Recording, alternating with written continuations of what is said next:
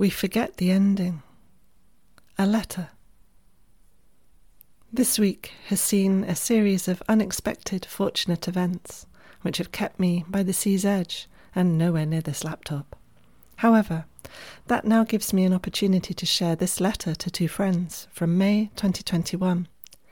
There is a profound and sterile solipsism in the death denying culture I am surrounded by, perhaps where you live too. In a series of emails, we discussed death, life, and the initiatory process, including the traditional oracular place of childhood dreams of dismemberment and revivification for those who would later be called to work in liminal realms. This is followed by a 2022 rendering of a recurring childhood dream of mine within the context of later life. Deepest good greetings to you wherever you are from a sunny, warm day in East Dorset. Also, I would like to remind anyone listening to this who enjoys commenting but has been hampered by the necessary change to comments from paid subscribers only that money should never be an obstacle to conversation. Drop me an email if you can't afford to pay, and I will happily comp you a year's paid subscription. There is no time limit on this offer. All I require is your email address and name. Life, death, life. Death is the punchline to all our jokes, all human jokes.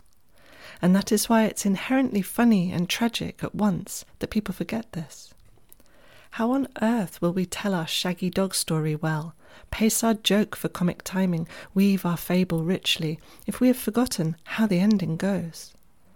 The culture avoids retelling all the stories we'd accumulated for learning this, censoring and neutering every difficult symbolic aspect of each tale, and then wonders why people are constantly full of subtle dread. Accepting that the last line is death in all our stories, so that another life story may be picked up and told by those who follow, is a profoundly integrating knowledge. We must one day drop the thread so that it may be picked up by another. Our excuse for a culture says the opposite that we are belittled and slighted by death, that it is a final severance rather than an ultimate joining. And so people have their heads on back to front. This is how the false dismemberment occurs amnesia.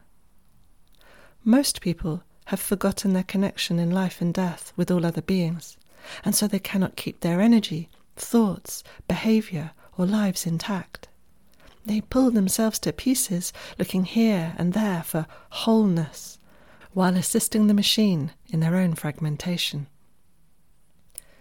Real dismemberment is part of the life death life continuum and is correct. For instance, the initiatory dream the trials and losses of real lived life, the actual bodily death at the end, however late or early that arises. This promise of endings is something we can rely upon, and if we truly accept it, we are dealt into the game of life, and then it is up to us and to fortune how we play our hand. True spiritual dismemberment, though shocking at the time, is eventually the root cause of cohesion, as what we drop away in the experience of dissolution, ego death, dark night of the soul, is what we no longer need. This burning away is essential. False dismemberment is the fragmentation of untransformed or only partially transformed people divorced from their rites of passage, sold the lie of immortality, which is to say, separation from the flow of life, death, life, and thereby absolutely primed for becoming nicely oiled little meat cogs in the machine itself. So, if we know the last word of the song is death, and that what comes after is unknowable, then why not just sing this song really soulfully in the meantime? No one would dream of not singing a song just because the last line is already known to them. We really do have all the medicine we need, even here in the West, tucked away in art, music, craft, nature, gardening, cooking, pilgrimage. It really isn't a mystery, except, of course, that this makes it a great mystery. The cost of life is death. That's it.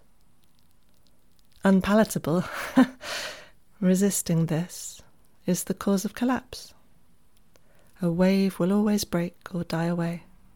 It is their nature to arise and fall. And in this universe, all things are wave like. That's just how matter is, how life is. We used to teach children this. Every single religion or tradition worth its salt teaches this, though the methods they use vary widely. Now, so much energy is spent avoiding the obvious. Remember the ending and sing the song sweetly, passionately, anyway. Spider Mother. I am four, cut into eight pieces by the arachnoid goddess of the longed for feathered nest, who ate me and saved the best parts till last in her tree of infinite safety and intimate death. I am forty four, waking daily, embedded in embers of fires. I don't remember lighting, hiding, awaiting sacrifice, not of pleasure, not of certainty, youth, though these gone. My good name bitter in percussionists' mouths. Love is not fruit and will not keep if jarred, like jam collects drowned wasps, full of stings until thrown out. Now the broken parts speak as only lyric flesh may do, dismember self and be eaten by wild nature. Sickle fingered, thrilling, terrifying mother, great undoing, unknowing, pouncing, joint legged, hairy, many eyed monstrosity of loving acceptance, able to eat my pale, unpalatable bones and lick her lips. There are no lips to lick. Sliver moon cuts, incomparable devastation. The tree bears her up, and little me enraptures and equalates. This undoing is true care, my edges rubbed out like mistakes, infractions. The sum of every part. Death is no end, life no beginning, transformation in division, dreams the working out. Ashes cover my opening eyes, twitching legs, fecund, frightening, recursive figures demand. Awake, attend, rend. This week's good thing is the work of Wayfaring Britain's William Parsons. I mentioned the British Pilgrimage Trust at the start of the year, as I had made a lovely Wassail Day pilgrimage with them back in 2016, after Paul Kingsnorth had recommended them to me.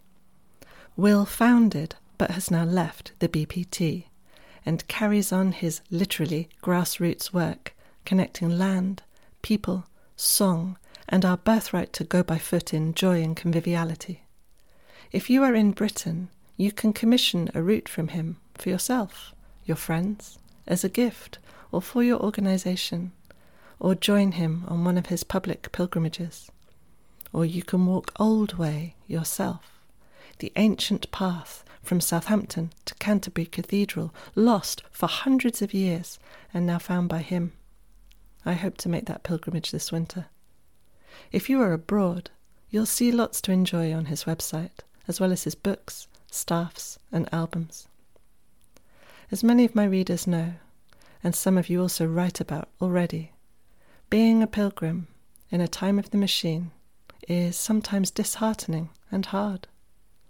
But there are more of us than you know, and via these strange, sometimes electronic byways and signs, we will find the others. Take heart and be of good cheer. Step out of your doors and into the real Wassail.